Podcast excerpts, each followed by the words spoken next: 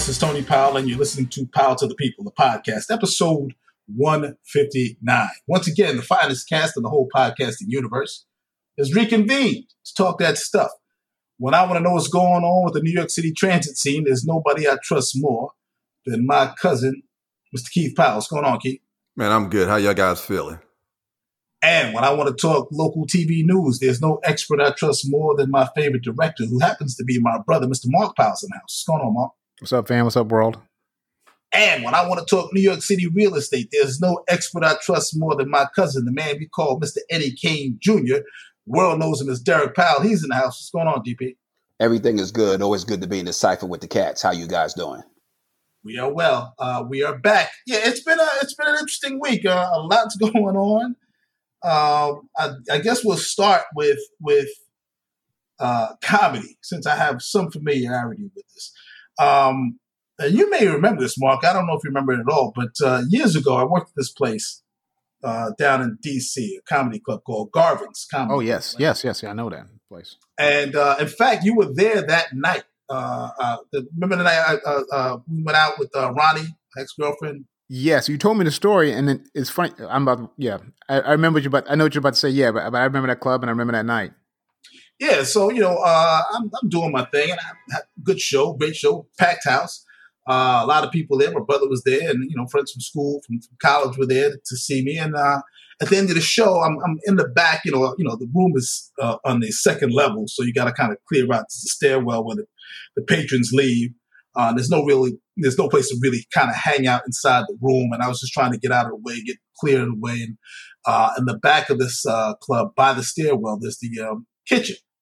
And so I go in the kitchen, I'm hanging out, and there's this young guy, this, kid, this tall, skinny kid. And uh, he says, Hey, man, I really, really enjoyed your shows. Good stuff. I said, oh, I appreciate you. Thank you, man. He said, I'm going to do that too. I said, Do what? He said, Comedy. I said, Wow, really? I said, well, cool, good, good. I said, I said, but you're kind of young. So how old are you? He said, I'm 16. I said, 16?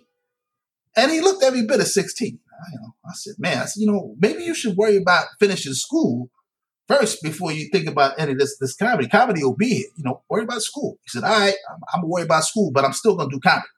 Okay, bro. All right.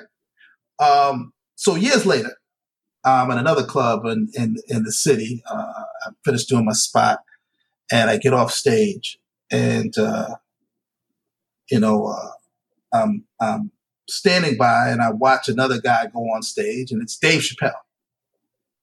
And Dave Chappelle goes up on stage and he kills. He kills, uh, just just slays the room at this comedy club. And he comes off the stage and he sees me and he goes, "Hey, Tony Powell." Told you I was going to do comedy. I said, yeah, you're right, Dave. I said, if I knew then what I know now, you know, shoot, I'd have, I'd have, man, I'd have taken you with me right then and there, you know. Um, and I've said this on the air, I've said this on nationally syndicated radio, and I'll say it on our podcast. Uh, I never thought I would say this. I think when I started comedy, I, you know, my goal was not to be the funniest person in the world. I thought the funniest person in the world that, that I'd ever seen was Richard Pryor. I didn't think there'd ever be anybody as funny or funnier than Richard Pryor. I thought there were guys who got close. I thought there were guys who were really good, you know, Murphy and Chris Rock. Uh, but I never thought there'd be an, another Pryor. And um, Dave Chappelle, to me, is not the best since Pryor. He is the best I've ever seen, wow. bar none, all time. He is the GOAT. He is the GOAT. Uh, you know, like I said, Pryor did it, uh, and he did it at a time when nobody had seen what he was doing. And so what you had since him was a bunch of guys who had were were taking their cues from Pryor and doing it. So in a sense, you had already seen it and maybe you saw different variations on a theme. But Dave Chappelle has taken this thing and turned it on its head. He is the best I've ever seen. He is the GOAT. He is the greatest stand up um, that I've ever seen, and I, I would I would argue um, probably of all time. Uh, that skinny kid that was in the back of this comedy club in D.C. Uh, proved me and the world, anybody who ever doubted him, wrong. He is he is he is uh, brilliant and is uh, without equivocation. Period. He is the best I've ever seen. He is the best there is. Period. And he did his his last um, Netflix special, Closure. And again, um, to me, he he is he he he was brilliant. He's he's amazing to watch. Um, for the kid who's maybe ten years my junior, I, I learned watching him. He he he's the teacher now. I learned watching him, and the special was brilliant. But unfortunately, for some people, um, he apparently is garnered the wrath and the ire of the LBGTQ community. The letter brigade. Uh, as Mark calls him, a letter. I don't. I don't call him a letter brigade. My brother Mark Powell calls him a letter brigade. I don't call him a letter brigade. Yes, I I'm, gonna, I'm gonna use all the letters. Uh, so I'm gonna use all the letters. letter brigade. all the letters in, individually. I agree with you, Mark. I agree with you. Thank Mark. you. Uh, letter brigade. okay, Mark- that would be Keith Powell agreeing with my brother Eric, Mark where are you? I, do I I'm, hear? Do I I'm hear going on the record. I'm not saying nothing. I want my checks to keep coming in. They shut you down. That's what. I ain't messing with my money with y'all, man. No, I ain't got nothing to say about the peoples. Uh-uh. No, I'm good. Thank you. So, so apparently, uh, he's being labeled as transphobic and everything else. Uh, and I, I know that um, you saw this the the special, right, Mark? Yes, it was. Uh, like you said before, f- I'll, I'll, I'll second what you said. Prior to prior to prior, I didn't think there would be anybody who would come along and going, "Yeah, that guy is he's really really good. He's brilliant, and he's so like I mean, Pryor was brilliant, and he had that kind of that crazy energy to him, and he was slaying the room.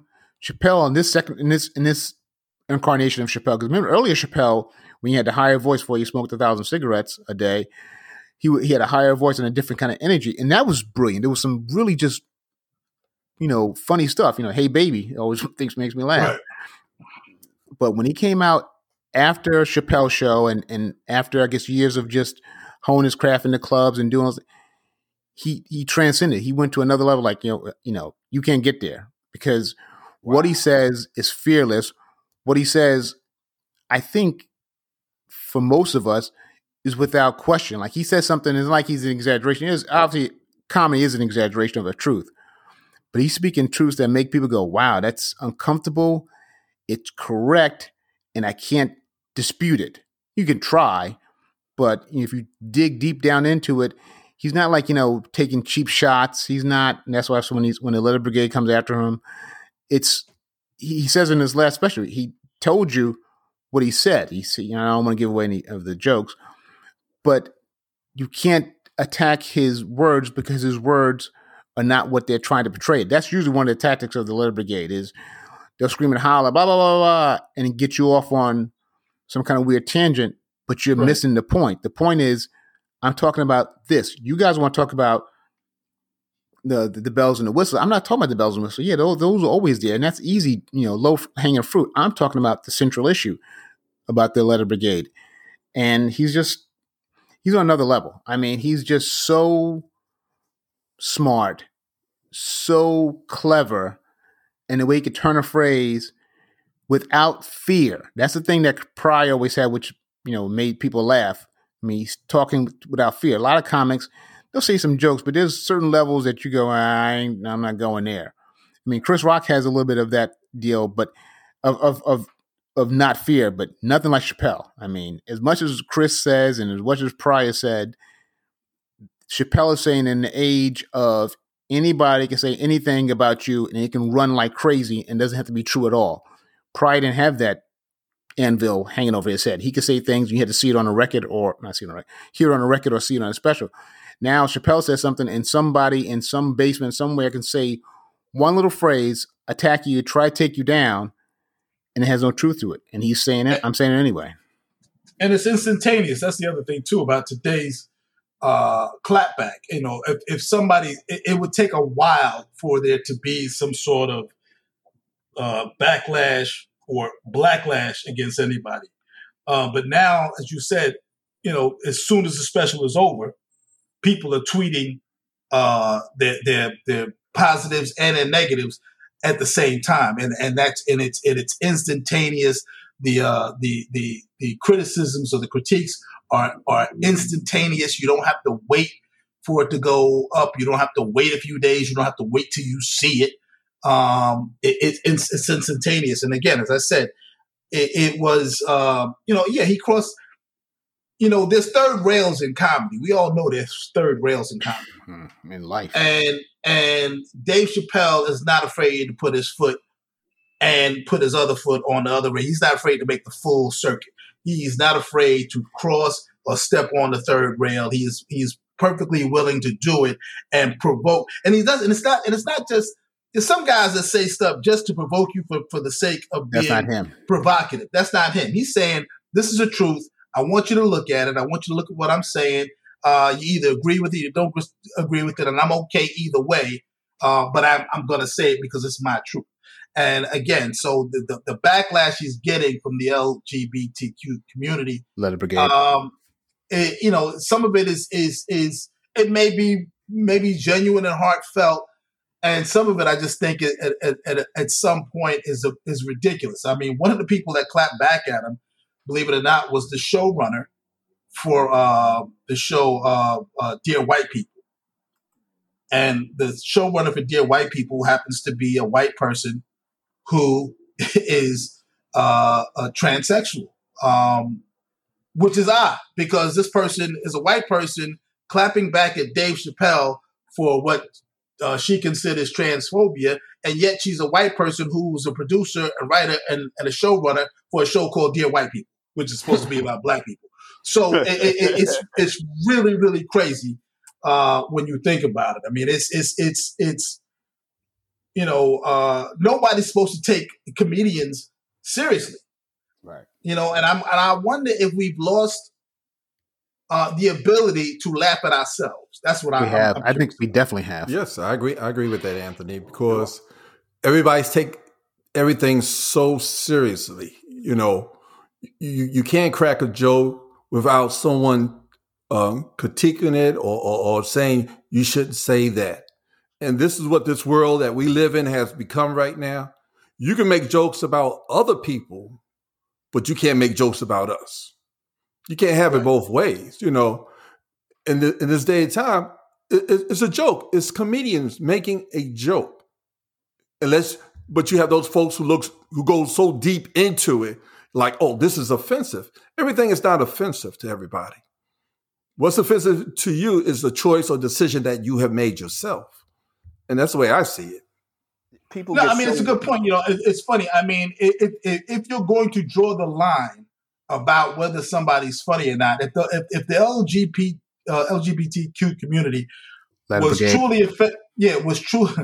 that's Mark Powell, was truly offended by what Dave Chappelle said, then they shouldn't have laughed at any jokes that Dave Chappelle used the word nigger and was talking about black people. They shouldn't have laughed at those. They shouldn't have laughed at any joke where Dave Chappelle may have talked about uh, uh, the Jews. They shouldn't have laughed about any joke with Dave Chappelle should have talked about any other group. If you had an issue with him talking about your group, that's that's that's my thing. Because now you're saying, well, okay, uh, I, you're funny. If I'm, la- I, I can laugh at black people. I can laugh at uh, some white people. I can laugh at these people, but I can't laugh at me. Wait a second. Come on now. The, the thing I always liked about being when I was when uh, I was early on hanging out with my brother in the comedy clubs, it has the same feel as hanging out in the locker room. Is the thing about that is there are no sacred cows. I love the fact that there are no sacred cows. You ever hear like stories of uh, Jim Norton talking about how you hanging around uh, uh Patrice O'Neal and those guys? everybody and everything was on the table. And that's how it should be, especially in a comedy club. Listen, if you come in here ready to be offended, well, then save your, I don't know how much it costs to go to a comedy club, but save your dollars and just stay at home and be offended about things you think maybe somebody might be saying versus going in and being confirmed and you, and you already got to stick up your butt because you're waiting to be offended. That's the last place in the world to be if you're that sensitive. And that's why I said I like. That's why I loved hanging around, hanging around those comedy clubs, listening to those guys talk about everything, everybody, no sacred cows. It's like it's the classic locker room. Don't come in the locker room and be like, oh, you know, I'm all hurt and sensitive, Ben Simmons. Just be who you are in that moment because you know this is like sort of like sort of like a, a, a, unique situation. You can't act in the real world. You can't say the things in a comedy club or in a comedy like you know a green room or locker room that you would say in the real world. That's just that becomes insensitive and becomes stupid. But in that environment, That's it. So when you walk into comedy doors, that is how it's going to be. Be prepared to laugh. Be prepared to have quote unquote fun. Don't come in there looking to be offended. You're, you're stupid if you are. I Oh, think no, we no. as I mean, people- I'm glad. You, I'm, hang on. I, I know. I know you mentioned Jim Norton, and I can tell you some Jim Norton stories. In fact, the first time I'm, uh, oh my God, Yeah, so- some of the stories um, are not for everybody. I mean, you know, Jim Norton is a is a unique. I mean, I, I know Jimmy, and I see him every now and again. He's hey, what's up? he's just he's he is unapologetically who he is, sex addicted to the the nth degree, uh, neurotic, paranoid, all of those things that you could imagine. Um, that's Jim Norton. I mean, I'm the first time I ever met him or worked with him. We were in Pennsylvania, in Lancaster, Pennsylvania, and uh, shows over. He's like, uh, you know, uh, you know, I'm like, well, I'm gonna go hang out. Jim said, "Ah, I think I'm gonna go to my room, and he goes to his room. I don't know if I should even tell this story. You already You already started.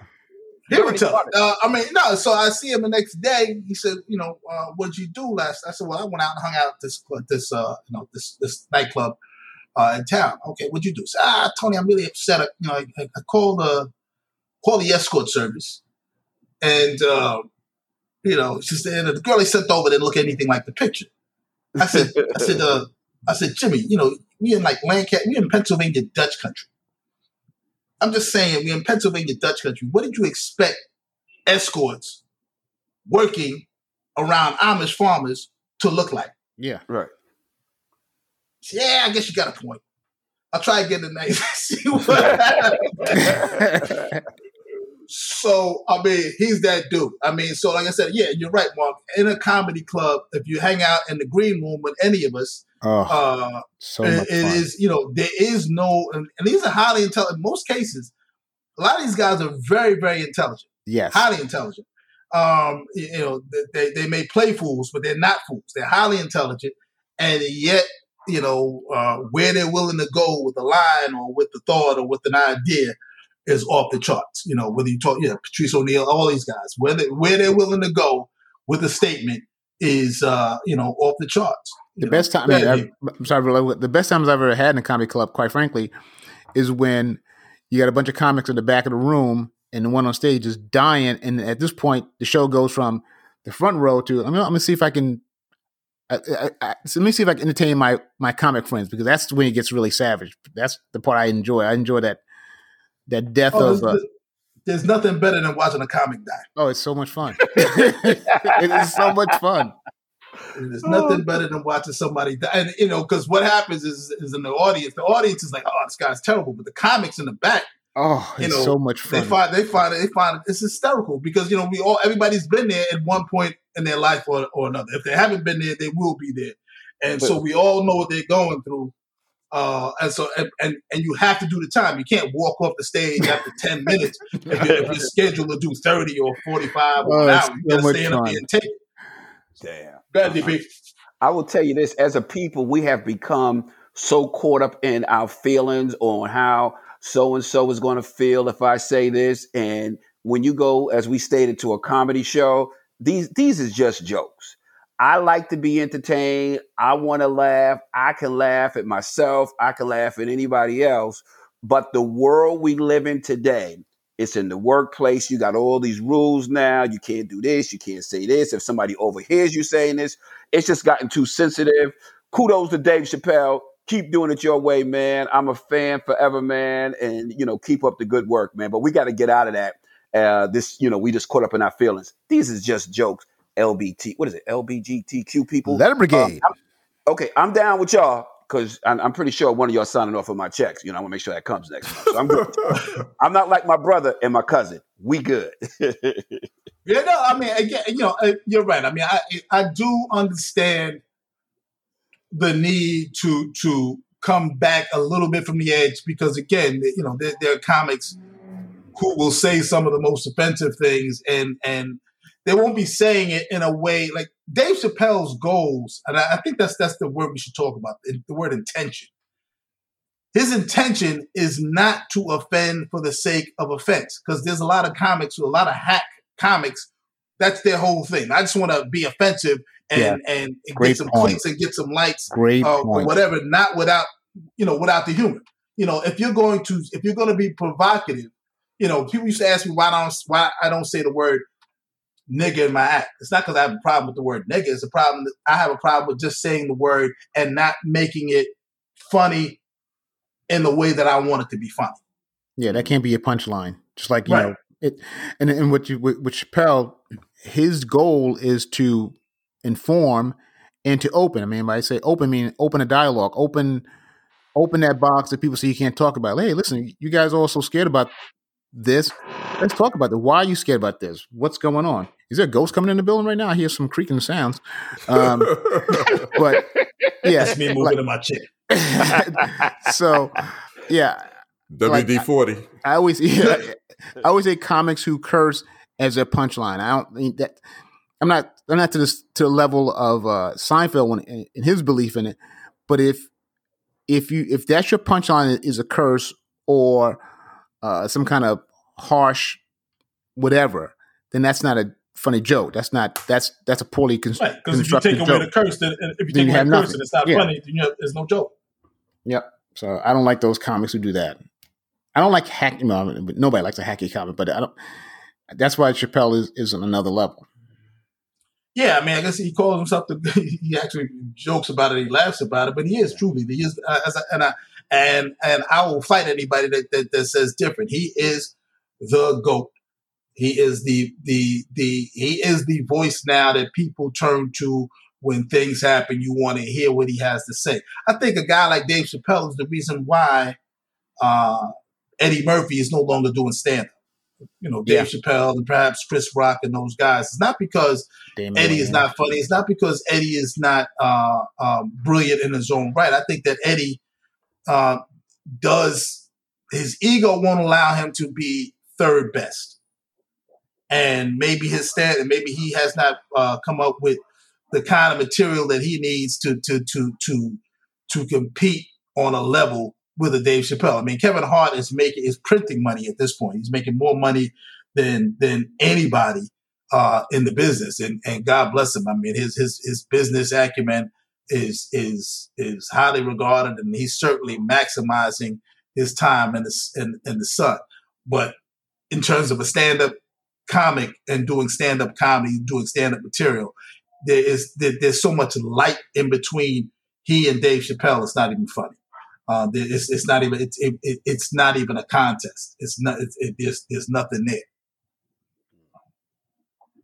I, will leave it there. As I said, I, I'm curious to see how this pans out. I know that they're going to be coming after him and trying to cancel him, and he mentions that in fact in, in his stand-up special. And I would say to people who have not seen his stand-up special, people that listen to us, go watch the stand-up special and be your own judge. But not only watch it, listen to it and listen to what's being said and listen to the intention of what's being said. And then you be the judge as to whether or not he is homophobic or transphobic or any of the phobes that they want to to to attach to him. Ask yourself whether or not he's Semitic or anti-Semitic, and then give you and, and then see based on what he's saying and the intention with, with, what he's saying it with, uh, leads you to that conclusion. And then You know, you know, get back to us. Yeah, you know, like you know, you know, we joke around. That's like, uh, I, I call you a nigger or, or, or a white boy uh, a name or something like. Doesn't mean I don't like you. It's just a, it's just a conversation we having with phrases, and that's that's where you look at it. But like you like you saying, you have other people who are going to look into it more. That no, you're a racist. You heard the racist thing you just said to that person, or you insulted that person. No, I'm just cracking a joke and we're just having a conversation. We don't mean nothing by it. It's just talk among us. But like Derek said earlier, if someone's over there and they hear our conversation, mm-hmm. now they're offended by it. Now I gotta go report you to the boss. I gotta tell you, mm-hmm. you know, he's using racist words there. But Yeah. this this is our conversations. We just having the fun and, and we're joking around. And that's basically what it is. And like with Chappelle, he's a comic. He's making people laugh. You know, yeah, I mean, go ahead. No, no, I, I, I agree with everything you said. I, I mean, I, again, to me, um, it's about intention. It's about what the conversation is. It's about uh, the context of the conversation. You can take any phrase out of context and and make it into something else. And I would just say to the people who are offended by a particular joke, ask yourself in the course of 40 minutes of watching a comic or an hour of watching a comic if you were offended by every joke. And if you laughed at any other joke that was not about you, but about somebody else, then you need to check yourself in terms of the joke that you found offensive about you. That's all. I agree. Agreed. Mhm. Great. Moving on. Uh, speaking of, of comedy, uh, did, uh, did y'all see the uh, SNL uh, Kim Kardashian deal? Did not. Yeah, I saw it. I saw it. Just I, saw I a little bit it. of it. I liked it. In my opinion, um, I thought I thought she did pretty good. You know, whoever um, you know laid out the uh, the lines for her, I felt she held her own. Man, I was surprised. I was surprised, and she also took some nice thing, nice shots at her family and Kanye. I thought she did a did her own, you know, did her thing. If she was the host again, I would watch again, definitely. And she looked good. Throw that. Okay. She looked good. Oh my god! Damn. I wish my bankroll was right. Mm, mm, mm. I don't know if Well, y'all saw I mean, that. Y'all saw on that you. Get my money right, boy. I'll tell you that, man. Shoot. I, I, I will say this: all you need to do, you can buy the parts and build your own. I want that one. I want that one that's already built. That one there. Oh my god. I tell you this, You know. I just spilled my cereal that time. Oh my god.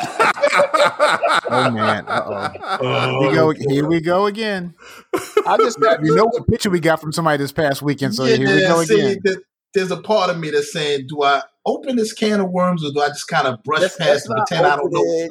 I don't want you to have to talk to me again and all. Ah, let's not open. I'm just saying. I like. I like. She was some very, very nice eye candy. Yeah. Yes, she was. On, on Wednesday at nine thirty, somebody opened that tried to open that can of worms. Oh my chest. Oh my chest hurt. Yeah, it was good. right. Did you Did you see it? In how'd you like it? If you saw it.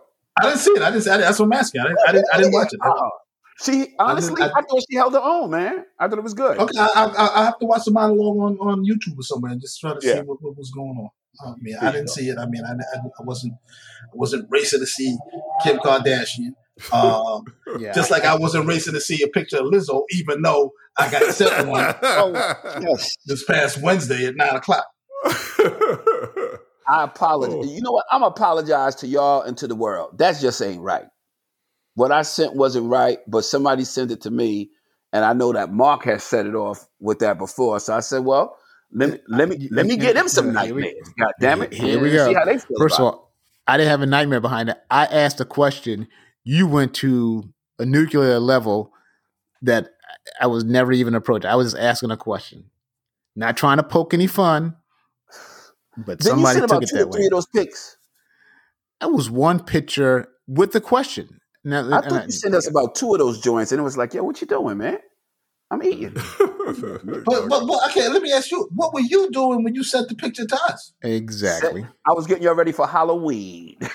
Oh man, it is October. here we go. Yeah, I mean, uh, Anthony, you what, can was laugh. that? Hey, Ant, you can Where was- laugh. Go ahead and laugh. Chuckle, chuckle. No, it's funny. No, it Chuckle, is funny. It was funny. What, what, what was that? Where was that picture taken? Was it a, a Laker game or something? I don't know where it was, man. One of the cats sent it, and he's like, "This just ain't right." And I'm like, "Who's this?" And he- I'm not gonna say the person's name. I was like, "Damn it! I'm sending this to my peoples right now because they sent me some stuff. I wanted y'all to experience the shock that I experienced." And obviously, we have a dialogue about it, so I guess you were shocked. Yeah, no, I mean it was it was I mean again it's it's uh you know Was it right? This goes back Was to what? Mark saying, and, and Mark, I, I want to quote you. If I'm wrong, you tell me. Just because they sell it in your size, that doesn't mean you should wear it. Is that correct, Mark? That is a correct statement. Absolutely, hundred percent correct. That I've said. Yes, I've said that before, and I still believe that. I've, I've never changed that. that's how I felt. I've never changed that perspective uh, at all. And I, did you feel that way about the picture?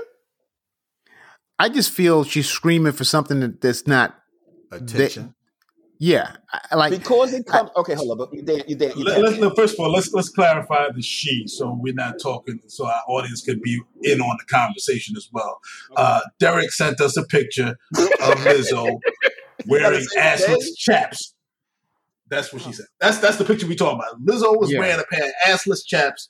Uh, so we saw two uh, large. I don't. Uh, um, she went a, Lumps. wearing a thong, big black thong, and you see two big, eh, literally big, big ass cheeks in this thong.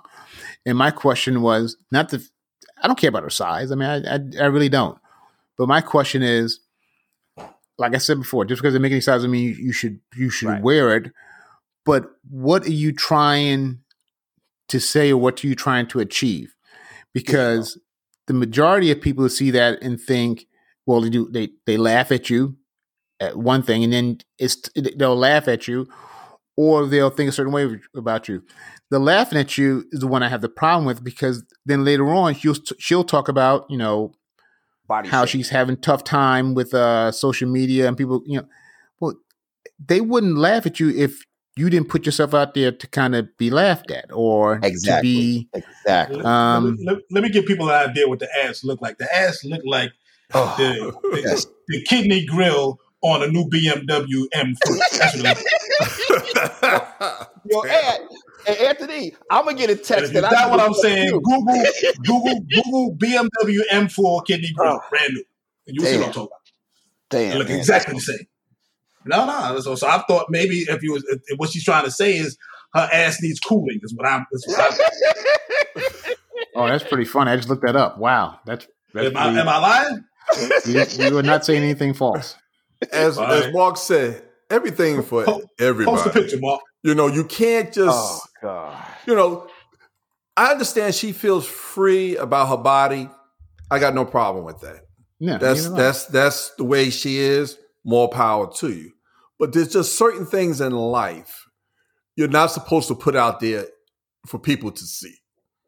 And that's one of the 12th wonders. You're not supposed to see it. You gotta let that slide. you, you gotta let it slide. You, you you have to. In other words, you also gotta respect yourself as a person. Because if her handlers and people around her are not telling her, like, yo, you don't need to do that. You're a beautiful woman. Be who you are. That extra stuff that you're throwing out there, that's only bringing more negativity towards you. I believe You don't I need to agree, do that. I agree I agree Hey, cuz Big- hey, Big because- Sarah, if I would have Yeah. sent this to you in the morning, if I would have sent that in the morning, would you spill your cereal? oh boy here we go spilling cereal I've been blinded Damn. by the light, Derek. I've been blinded. I didn't Hey, ask you Google- you Mark just posted a cereal? picture. Go. Mark posted a picture of the BMW. Go go look at it and tell me if I'm wrong. Oh my god, y'all ain't Click at the bottom. There, there it is. Y'all I mean, I mean, I, listen. I mean, it, it, it's. Oh yes. Oh okay, I got you. Oh uh, yes. I'm, I'm just Damn. saying, you know. Um, You uh, gonna I- uh, put you know, overall it- with them ties? oh my! Yeah, I'm just saying. I mean, I you know, I I get the idea of of body positivity, and I'm Yes. all for it, and and I have no issue with it. But then, if you're saying this is my body and I feel good about it, then you can't feel bad about it when people on the internet are saying this, that, and the third. That's all. I know, own, 100% own it all the way. Own it all the way. Own it either way. Or own it all the way. I mean, and and I'm not telling her that she shouldn't be that way. I'm not. I'm not making a judgment about it one way or the other. I'm just saying that that if you put yourself out there to be judged in a, to be judged by what you're doing, then people are going to absolutely judge you by what you're doing. People, I mean, and that's, and I'm not saying that that they're not people in the world that would judge you regardless, because there are people who are going to judge you regardless. So you might as well love you. And if she if she's doing it out of self love, then more power to her, uh, and, and, big respect. But if she's doing it uh, for any other reason, then I, you know I don't know. I mean, I'm, I, again, I'm I'm not here to to make I judgments about what she's doing. it. I think you nailed it. Like I said, if, if it's if it's just if I truly don't care what anybody says, I'm doing it perfectly fine. But then you can't later on have a crying uh, uh, Instagram or TikTok or whatever talking about people hating on you. But Right? it- it- own it. Just own yeah, it either yeah, so way. you know, I'm doing this. If you say whatever, I don't care. But yeah, that's you nailed it. What you said was a perfect cap to that situation. Mm-mm-mm. So, uh, moving on, uh, the number one show in the country, speaking of Netflix uh, earlier, number one show on Netflix is, believe it or not, not Dave Chappelle's uh, comedy special, but it's a show called Squid Games. And for those of you who have not seen Squid Games, that's probably that, that number is shrinking uh, rapidly. Squid Games is a show that comes out of South Korea, and the premise of the show is that there are a bunch of people who find themselves in financial dire straits, either due through their own um, misfortune or as a function of, of their own doing. You know, some some people are maybe degenerate gamblers and they find themselves in debt, or people who are trying to find a better life for themselves uh, find themselves in, in in crushing debt, or business people who made bad investments find themselves in this crushing debt, and they're offered a chance to get out of this debt by playing a series of kids games that are fatal for the losers. And so it's really a statement about capitalism. It's a statement about what we value and what's valuable to us. Um, and it has become a, a, a phenomenon. I, I, think Keith and I are probably the only one. I saw the whole series. Uh, Keith, you just started watching it. No, I watched quick. the whole series. I watched the whole oh, series. The whole series. Oh, okay. Damn. Quickly, right? You start. I mean, once you started watching, it's hard to turn, turn away. Yeah, sure was. Well, I guess because he can't leave the house, you know. Shots fired. Shots fired. Man down. Damn, family boy. Uh, so what'd you think? What'd you think of the show? I, I enjoyed it. Great show. Uh, it touches the soul on on uh, certain parts of how people think and how they function in life about other people's lives when you have them in your hand. But it, but if we played these games when we was kids, we would have lost a whole lot of friends. I know that for sure. you know, and it's it's just show you how whoever created this, his his thinking was outside the box, definitely. But I advise anybody to definitely watch this. You will enjoy it, and you will laugh, and you will see how the human mind and how people really think when there is money on the line. Yeah, I, think I think that's really what it is. It's really I think it's a statement more about capitalism than anything else. And I think it, it's, it's interesting that it comes out of South Korea where people work incredibly, incredibly long hours. They sacrifice all elements of their lives, family life, family time, and everything else, uh, chasing the buck or trying to to uh, do the factory's bidding. And it's also a statement for pretty much for any country. The United States could, the Squid Games could happen in the United States uh, because we all find ourselves in that same boat where we're chasing a buck and, and, and the dollar becomes almighty. And because we don't have uh, the the protections, uh, social safety nets, some people uh, would become desperate enough to engage in something as insane as the Squid Games. I'll just tell people the uh, the first episode ends in a game of red light, green light, one, two, three. Oh wow. And it's more red light than it is green light. it sure is. so uh, if you have not seen it, make sure you check it out on Netflix. It is it is insane. Uh, it, it's just just off the charts. Hey Anthony, uh, you won't be cheating in that game. yeah, you won't be cheating at all. It's it, as I said, it, it, it sheds a whole new new light on the games we played as kids. It's really really insane. It really is. Um, you know, but that's not the only place you can find gunplay in, in, in the world. Apparently, in New York City, gunplay is on the rise, and and we are having uh, the same discussion. I, I it's, it's, it's is deja vu all over again. It's, it's, it's another day of Groundhog Day. We talk about gun violence in New York City and whether or not we should bring stop and frisk. But this this latest episode is kind of chilling. Um, you have uh, you you tell the story, Derek. Yeah, there's uh, in the Bronx where shootings is, is just like off the chain. I, you know, I don't know what's going on down there. Where uh, I guess it was last Thursday or Friday evening, where a I guess the, the kid looks anywhere between ten and thirteen. Uh, they show him with a gun after it is alleged that he shoots a 13 year old kid in his knee and he's walking with the gun like it ain't no thing. But the bad part about it is that at his age, and remember, he's between 10 and 13, he's already known to the police. That's the part that was crazy. I was like, they know who this kid is? And it's like, he must be a terror in whatever neighborhood that is, man. But he's walking around with a big gun and he's squeezing off. And, you know, what I do you know, you know, for our audience, uh, you know, our dedicated listeners, anybody who's against stop and frisk on this uh, podcast, they get a shocking video or story of gunplay within the five boroughs once a week from me. and eventually they will come on over to what we need. I hope. Hey, Dirk. At, yes, Keith.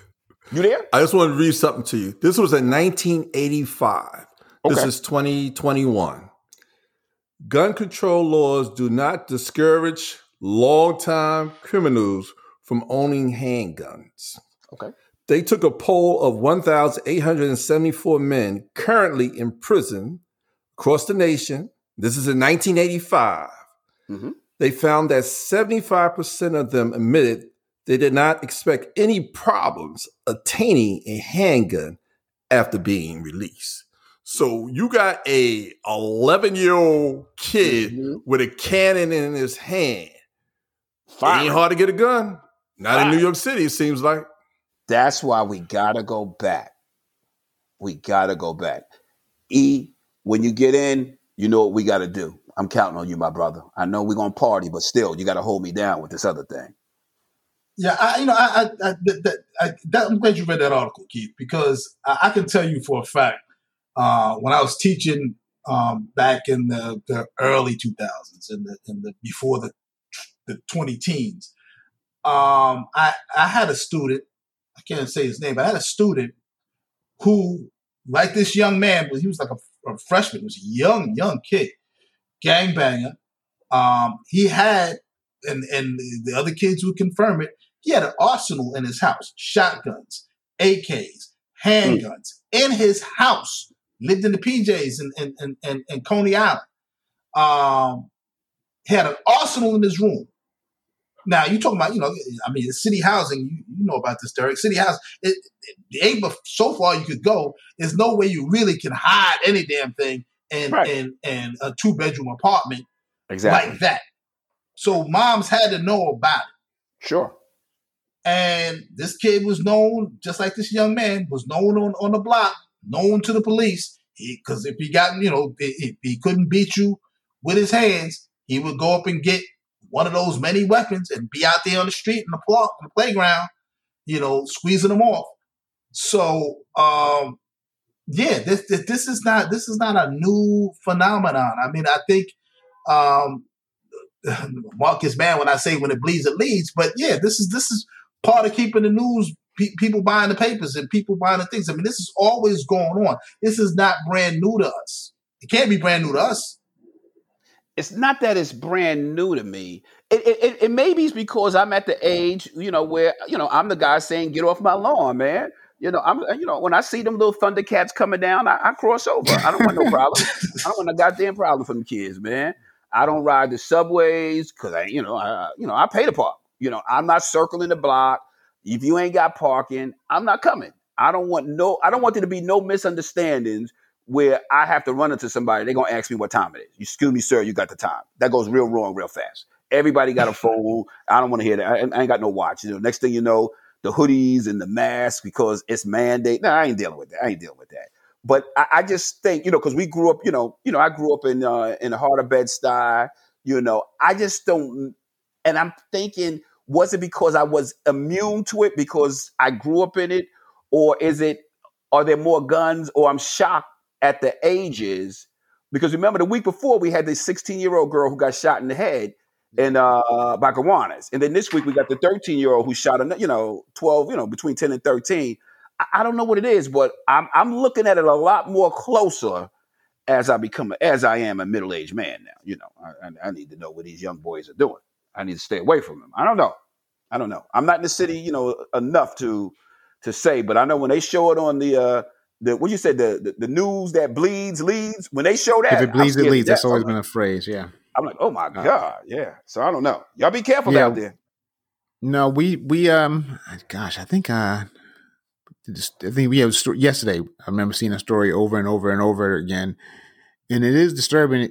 It's disturbing to see anybody in the street shooting. Quite frankly, this that was a video yesterday of this little little boy. I mean, he's mm-hmm. as he's boy. maybe a foot wide. I mean, he's if you see the video, it's like this little thing, and he's right. walking up and he's you know starts you know you see him shooting or whatever. Just like I keep, I'm tired of seeing a video of uh, there was video today of I think it was two teens. They were getting shot at from a car driving by. I forgot where it was, but at this point, it doesn't matter. It's in the city somebody, like I guess, had just shot at them or was, was about to shoot at them in a car driving by. And you see these kids, maybe 15, 16 year old, freshmen, sophomores in high school type of deal, you know, pulling out their gun and shooting back across a street as a car drives by. I think one bullet, um, I'm not sure if it hit a person or if it hit like, you know, nobody was quote unquote hurt. But it's insane because it's not like, you know, my cousin, you know, uh, you uh, Keith has guns, but he, I'm pretty sure he's going to the range. You put the little target up there in the whole nine yards, and you sitting there and you're okay, fine. Here we go. Let me let me shoot this target. Blah blah blah. That's not that. that I mean, that's not you know what they, these kids are pulling out guns, and it just it takes a lot of. This is not like James Bond where he, you know, somebody shoots at him, he pull out a gun, he can zero on a target. They just pulling the trigger, That's and wherever it. the bullets go, they go, and then they just run off like crazy. It's, it's just it's insane. It's just it's got to stop it. You know, and I don't know if you guys heard in Staten, Alabama, a kid got hold of his daddy's gun and killed the mama. That was yeah, and that one's more at eighteen. Yeah, that was. I think there was that kid was disturbed. He was something was going to happen to that kid regardless. He he killed his killed his mother and shot his father too. His father's okay, so I mean he falls under the category of what the hell know, is going on with he, these he kids? He's he stopped going to school for a while, so he was disturbed. So that that kid, it's going to sound horrible, but I've said it before. He was going to shoot up something soon anyway. I mean, he was just disturbed. So that's that's not like these kids who were just they're not disturbed in in this in the classic standpoint. They're not disturbed in, in the classic way of you, know, you see the guy going, you know, you know, blah, blah, blah, you know, you know, doing that right. thing with his lips or whatever. This is more of a of a culture or a a mentality that is taken over that we can't figure out. We don't understand why they're doing this. And it's just scary because they have no no fear. That's the thing about it. it's like there's no I mean I guess and, and that's obvious because at that age nobody has any fear. I mean if you had fear at 15, 16 years old about your mortality, you would have never quote unquote left the cave. You would stay stay in the cave. I'm not going out there. You know, there's right. know T Rexes out there. So you had to have that, but they just going buck wild no, I, again, it's, it's it's it's anytime you have um, an 11 year old who is known to the police, the the mama or uh, it, or the father, if the father's in the picture, is also known to the police because they've talked to these people yeah. more than once on multiple occasions, and sure. and they already know uh, that this. Uh, I already I already know who that kid is, and I've never met him. He's he's probably in uh, if he goes to public schools in New York City, he's in District 75. He's in a 12 to 1 to 1 or maybe an 8 to 1 to 1 uh, class. 8 to 1 to 1 means eight uh, students, one teacher, and one parent. Think about what that looks like. It's like nine people, 10 people in wow. a room. That's all that you could have because they're that off the charts crazy.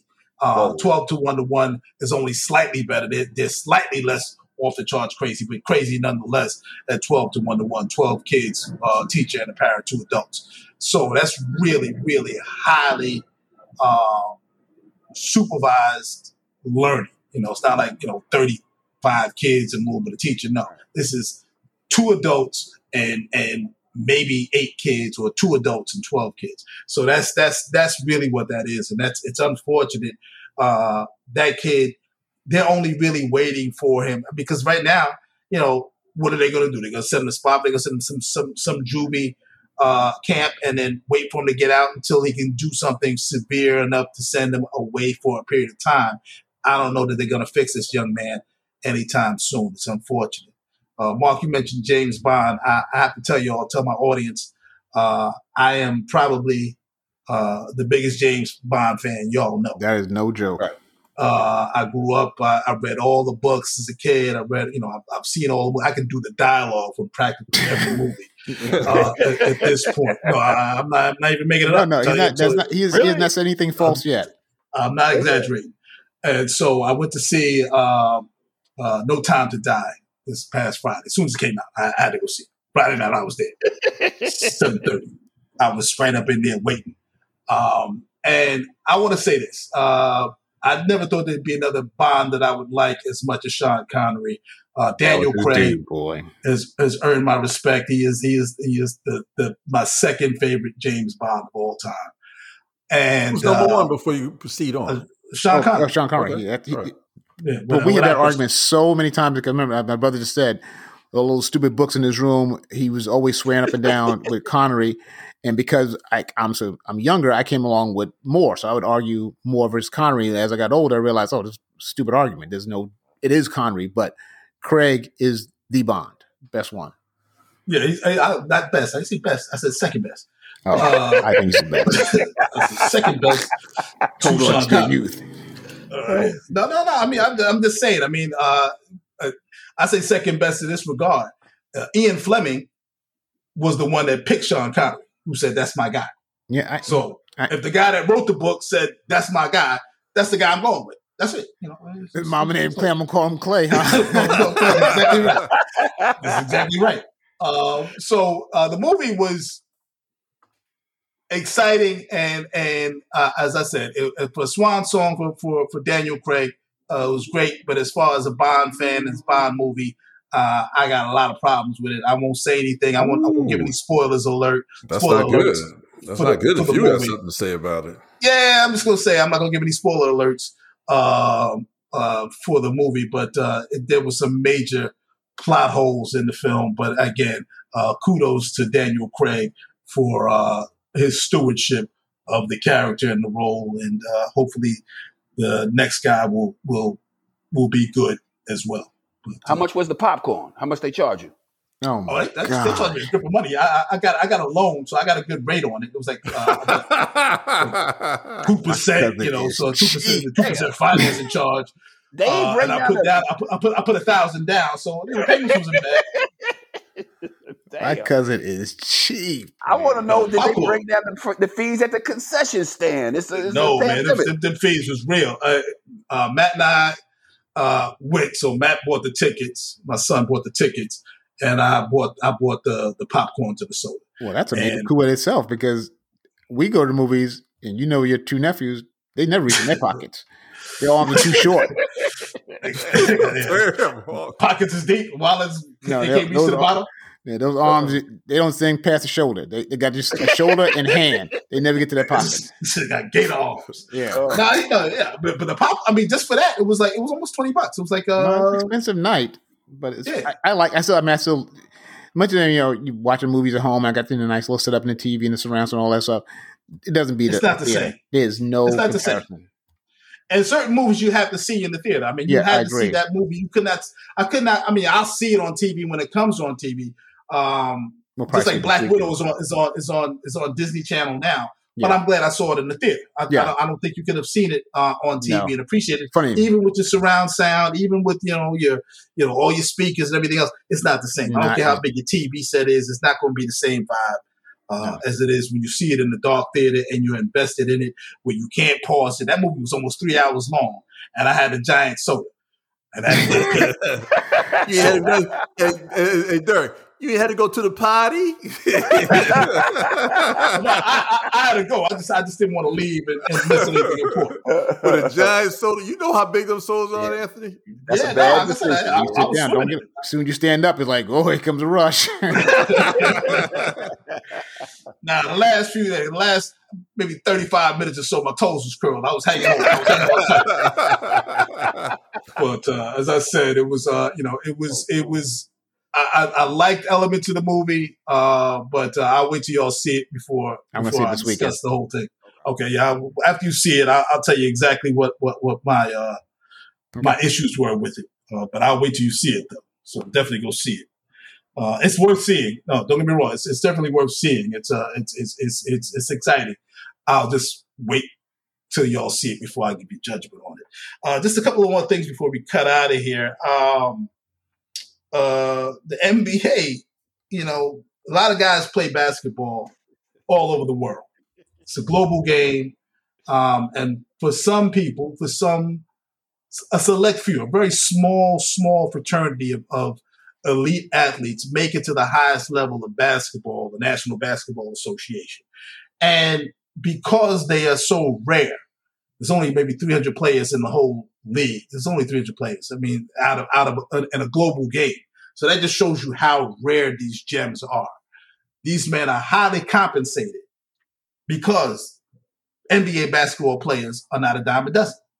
You cannot find them. You can go down to the cage at West. You can go to any any basketball uh, known uh, legendary site anywhere in the country, whether it's Rucker Park, West Fourth Cage, you can go anywhere, you can go South Side Chicago, anywhere that they play basketball, places in, in, in, LA and, and, uh, and, and find really, really good players, but not find NBA players. These guys, as I'm saying, I'm trying to make the point really stick, are elite. E L I T E, elite. And they get paid well. But not all of these guys appreciate the gift that they were given. Not all these guys make this opportunity uh, something that will provide for them and their families for generations. Not all these guys will take advantage of the fact that they had it, that they they were in possession of potentially generational wealth, and they fall off. They make bad investments. Money is spent poorly. They never had money, so they didn't know how to handle it when they got it, and they find themselves doing things uh, to try to compensate for the loss of that elite income. In this case, 18 players, former NBA players, find themselves in federal trouble for what appears to be a Medicare Medicaid scam. Is that right, Keith? Yep. Health ins- health care they took Fraud. advantage of. Health care. Yeah, they, it says uh, for federally defrauding the NBA's health and welfare benefit plan out of approximately four million dollars. Yeah, and then you got, I mean, some of the names, you know, um, shoot, this out there. We can say it: Tony Allen, uh, Big Glen Davis, and Brooklyn's finest, uh, Sebastian, Sebastian Yeah, man, and he he, yeah. you know, Bassey ain't have no luck, man, because when this dropped, he also um, he had uh, tried to appeal his conviction, uh, that gun conviction charge that he had, and he lost that on the same day that this came out. Mm. Yeah, so they they're gonna be pulling him inside in a minute, though. Yeah, the, the days I, I don't know the who, what, when, and why. Um, they said uh, the guy Terrence, I remember him, Terrence Terrence Williams, Williams from Terrence Williams, right, who went to Louis out of Louisville. He's the one who comes up with the scheme he had it set up, and I think everybody would kick him back some money after they got their money from, uh, you know, not going to these um, to these doctors. But the bad part is now when you put an insurance claim and you really need it, I can see them really scrutinizing it, scrutinizing it because of what these 18 uh, players are being accused of doing. So it, it, it kind of put a black eye on, on, on any player who's retired and needs to get some sort of health care, uh, you know, get himself in shape. Right. You know? And you know that um, Spencer Haywood fought tirelessly for the health care for retired mm-hmm. NBA players. Yeah. And uh, the article here was speaking how he's heartbroken, you know, that he worked so hard to get these guys this health care and they basically just botched it and just destroyed what, yeah. what they got. And it all started in 2016 when the NBA Players Associated agreed to have this fund for these players, you know, when they actually get hurt or family members and stuff. And mm-hmm. you know, for the young man to come up with this scam and yeah. all these other guys follow into this soup that they're all in right now, it's sad, man. It's truly sad. You know, it is bad news. It's horrible news to know that these guys, as I said, squandered their gift, uh, and many are facing uh, prison. Uh, but there is some some some there's, there's some, some, bright light that comes out of this. There's there's there's a, there's a positive side, and that is that the prison basketball team will never be as good as it will be for the next, I don't know, eight to ten years. And the prison basketball team will be the Harlem Globetrotters trotters of, uh, of, of, of, incarcerated uh, men. That's what they, they're going to be like. They're going to be playing the Washington Generals wherever they go because they are going to be really, really good. So, I mean, that's that's the that's that's the bright side. That's the you know, I mean, I, am I'm trying. I'm a I'm a glass half full kind of guy, and I just want to say that uh, you know, uh, they're gonna be who Leavenworth will have a will have a monster squad of, of basketball players. there. Oh, and, wow. nobody go. Yeah, I mean, it's it's just, it's just insane that, that, that this yeah. is this is how it shakes out. And again, you know, you talk about like Sebastian Telfair, who from uh, you know he, he, was a good uh, uh, um, basketball player. player. no, he was he was a good bench player, but he was a good basketball player in terms of uh, in terms of the city game. He got notoriety here, uh, as you said, Brooklyn, Brooklyn zone. Um, and I think he probably rode the, the, the coattails of his cousin a little bit, you know, and, and uh, you know, both of them coming out of uh, uh, uh same school, yeah, Coney Island and, and everything else, and and and you know, uh, that was kind of like a, you know, yeah, this guy is going to be the next dude. Um, and you look at the if you look at the list of names of players, you can almost see it. These are guys like Darius Miles. These are guys who um, were drafted were not the superstar type players. They were good, good players, solid players, all of them. Um, mm-hmm. but none of them would you would, that you would consider superstar, and they all kind of squandered that money. As I said, that money is generational wealth, and I, I think by not understanding what it means, you know, I think I think a lot of times um, average people don't really understand what what an NBA contract means in terms of money. And I, will go over this real quick, and we'll, we'll call it a day. Uh, when you hear when, when, you hear a guy signs a deal for hundred million dollars, first thing you have to recognize is that it's not really hundred million dollars. It's hundred million dollars over, say, five years. Mm-hmm. And that hundred million is not really a hundred million. When you when the government gets their cut, it's really fifty million over five years. So instead of it being uh, 100 million and guys think, wow, I got 100 million dollars. No, you don't. You got 50 million dollars. Well, I got 50 million dollars. Well, not really. You only have uh, 10 million over five years, which is still it's, it's insane. It's an outrageous amount of money. But you got 10 million dollars every year for five years, which ends up being 50 million. Oh, wait a second. Uh, we got to pay the agent who's going to get 20% of that. So now it's not 100 million, it's 80 million, which means it's half of 80 million, which means even though you're paying the taxes on, on, on 100 million, uh, you only see it 80 million. And of that 80 million, uh, you're going to get half of that. So that's 40 million over five years, which is about $8 million a year. So these guys spend more than $8 million a year.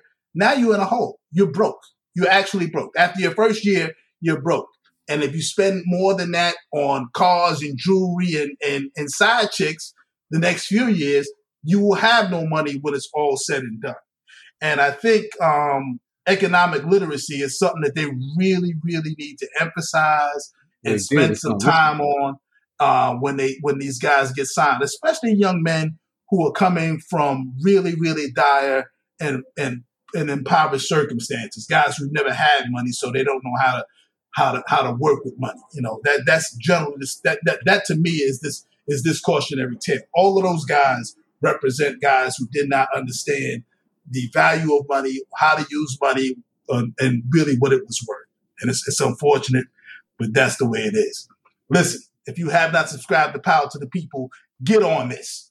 One of the best shows, one of the finest shows in all of podcasting. You make sure you are part of it. Now, where can you find this? I'm glad you asked. You can find us anywhere you get your podcast. Anywhere you get your, anywhere you listen to a podcast, you can find us. Whether it's uh, Apple Music or iTunes or Pandora or any anywhere you listen, you get us. Google, whoever you click on to listen to a podcast, you can find us. If you don't want to click on, if you're lazy and you just want to ask Alexa to play Power to the People, ask Alexa to play Power to the People. She'll play, play for you. She'll just cue it right on up. You can listen to it. Or you can go to our social media spots. You can find us on Facebook. We should have talked about Facebook. We'll talk about them next week. Oh, yeah. Uh, you can find us on Facebook uh, at Power to the People. Um, we're not we're not manipulating anybody. We're just telling you to come to Facebook to listen to Power to the People. We're not trying to, trying to, trying to tell you that COVID is bad or that the, the, the, vaccines are bad. We're not going that route. We're just telling you to come listen to the podcast. Uh, you can find us on Twitter at Power to the Peeps, P O W E L L, the number two, the letters D A P E E P S, Power to the Peeps on Twitter. You can find us all on Instagram. We will see you all next week. Peace. Peace.